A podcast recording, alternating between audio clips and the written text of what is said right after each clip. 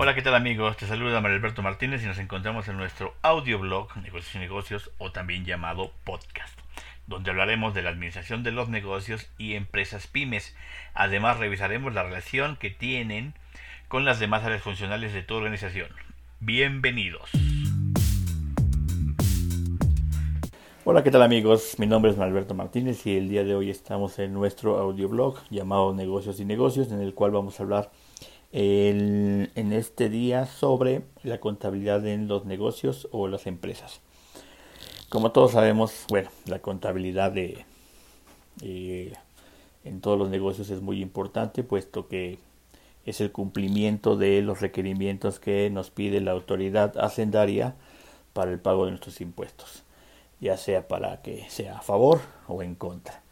Entonces es muy importante tener un profesional que nos ayude a hacer el cálculo respectivo de estos impuestos o de estos importes que hay que pagar o en su defecto podemos este, omitir porque tengamos eh, a favor. Bueno, vamos a tratar de desglosar un poco eh, de qué se trata para cada una de las personas, tanto físicas como morales. Va a ser algo muy simple y muy sencillo porque todos los que tienen un negocio o hemos tenido un negocio o tenemos un negocio sabemos de qué va, pero bueno, esto es solamente un recordatorio de la importancia que debe tener en las empresas este, esta área. Y bueno, en este blog, en el videoblog y en el audioblog que hemos estado escribiendo, bueno, estamos hablando de todas las em, personas o todas las áreas, mejor dicho, relacionadas a la administración y por ende a los negocios. Bueno, ¿Qué va? Eh, la, importante, la importancia de la contabilidad o el contador es que él tiene que dar eh, revisión a todos los gastos que se generan en el negocio o en la empresa. Y esto es muy importante porque él va a validar si efectivamente se están cumpliendo con los parámetros que la ley marca sobre este tema. Es decir, poder hacer deducibles los gastos que estamos generando de nuestra actividad eh, comercial. ¿Y por qué lo digo esto? Porque muchas veces suele suceder que hay eh, personas físicas sobre todo que eh, tratan de meter gastos que no son susceptibles a poderse desglosar o, deducir, mejor dicho, del, de la contabilidad de su negocio. Y bueno, esto el contador tiene esa facultad de poder decirnos si efectivamente los gastos que nosotros estamos generando o estamos cobrando o estamos gastando eh, son susceptibles de poder ser deducibles en nuestra contabilidad mensual y en nuestros eh, pagos provisionales. Em, bueno, esa es la importancia del contador, ¿no? Darles esa autoridad para que él también nos diga que efectivamente los gastos que estamos haciendo son los que realmente la autoridad nos va a poder eh, permitir para poder solventar nuestras responsabilidades financieras y sobre todo fiscales, mejor dicho, no financieras, sino fiscales, que es un tema distinto y son, son cosas diferentes. En el caso de las personas eh, físicas, por ejemplo, eh, todos nuestros impuestos van a ser eh, muy simples y muy básicos, puesto que la autoridad no, no nos ha dado la posibilidad de, de, poder hacer deducibles muchos de ellos, como es en el caso de las personas morales. Eh, por ejemplo, puede ser solamente gastos eh, relativos directamente a nuestra actividad, como gasolina, tal vez papelería, gastos de oficina, y casi nada más que eso, ¿no? A veces gastos funerarios o algunos gastos médicos, pero realmente eh, tenemos, digamos que esa, esa desventaja cuando estamos dados de alta bajo ese régimen. En el caso de las personas morales, bueno, ellos tienen una mayor amplitud de poder eh, solventar y sobre todo em, comprobar gastos, puesto que la ley les permite hacer todo esto. ¿Y qué es lo que hace el contador? Simple y sencillamente es tomar todos los gastos que tenemos una vez que ya sido, hayan sido validados, que sean reales y que sean referidos a nuestra actividad comercial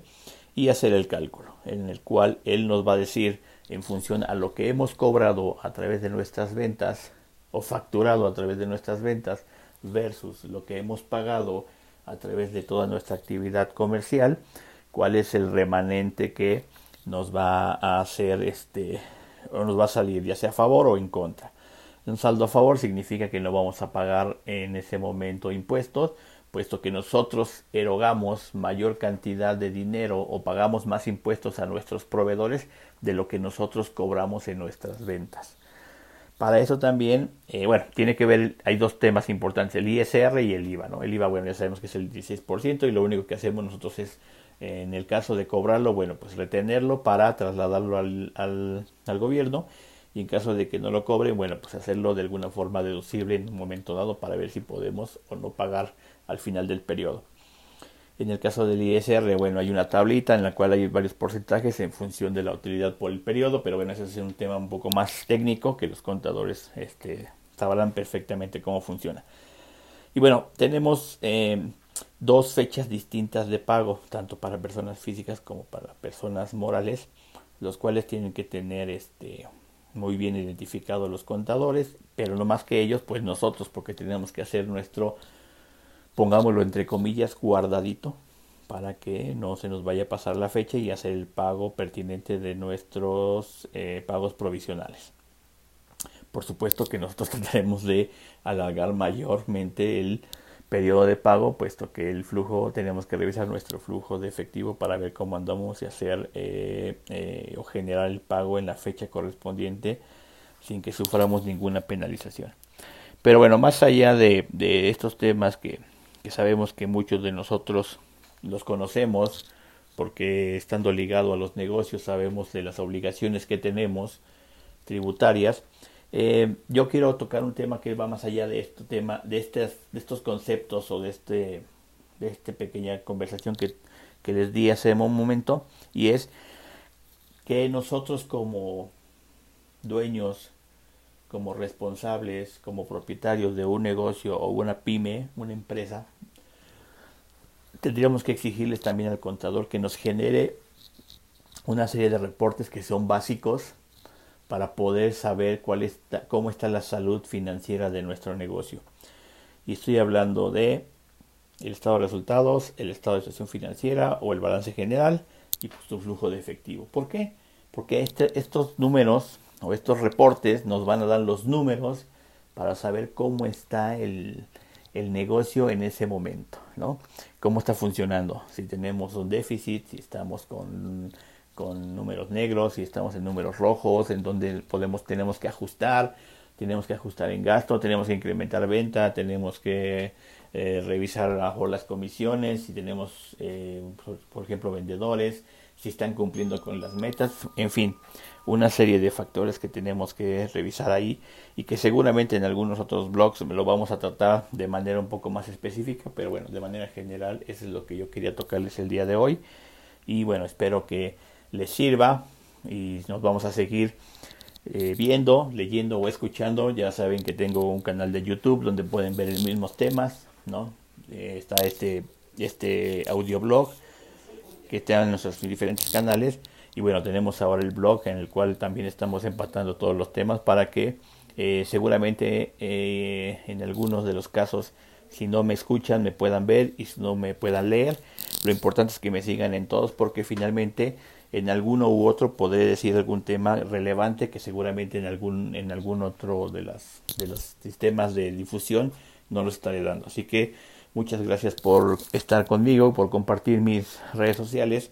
por favor déjenme sus comentarios eh, no, no se les olvide compartir también la información. Muchas gracias nos seguimos escuchando. Hasta luego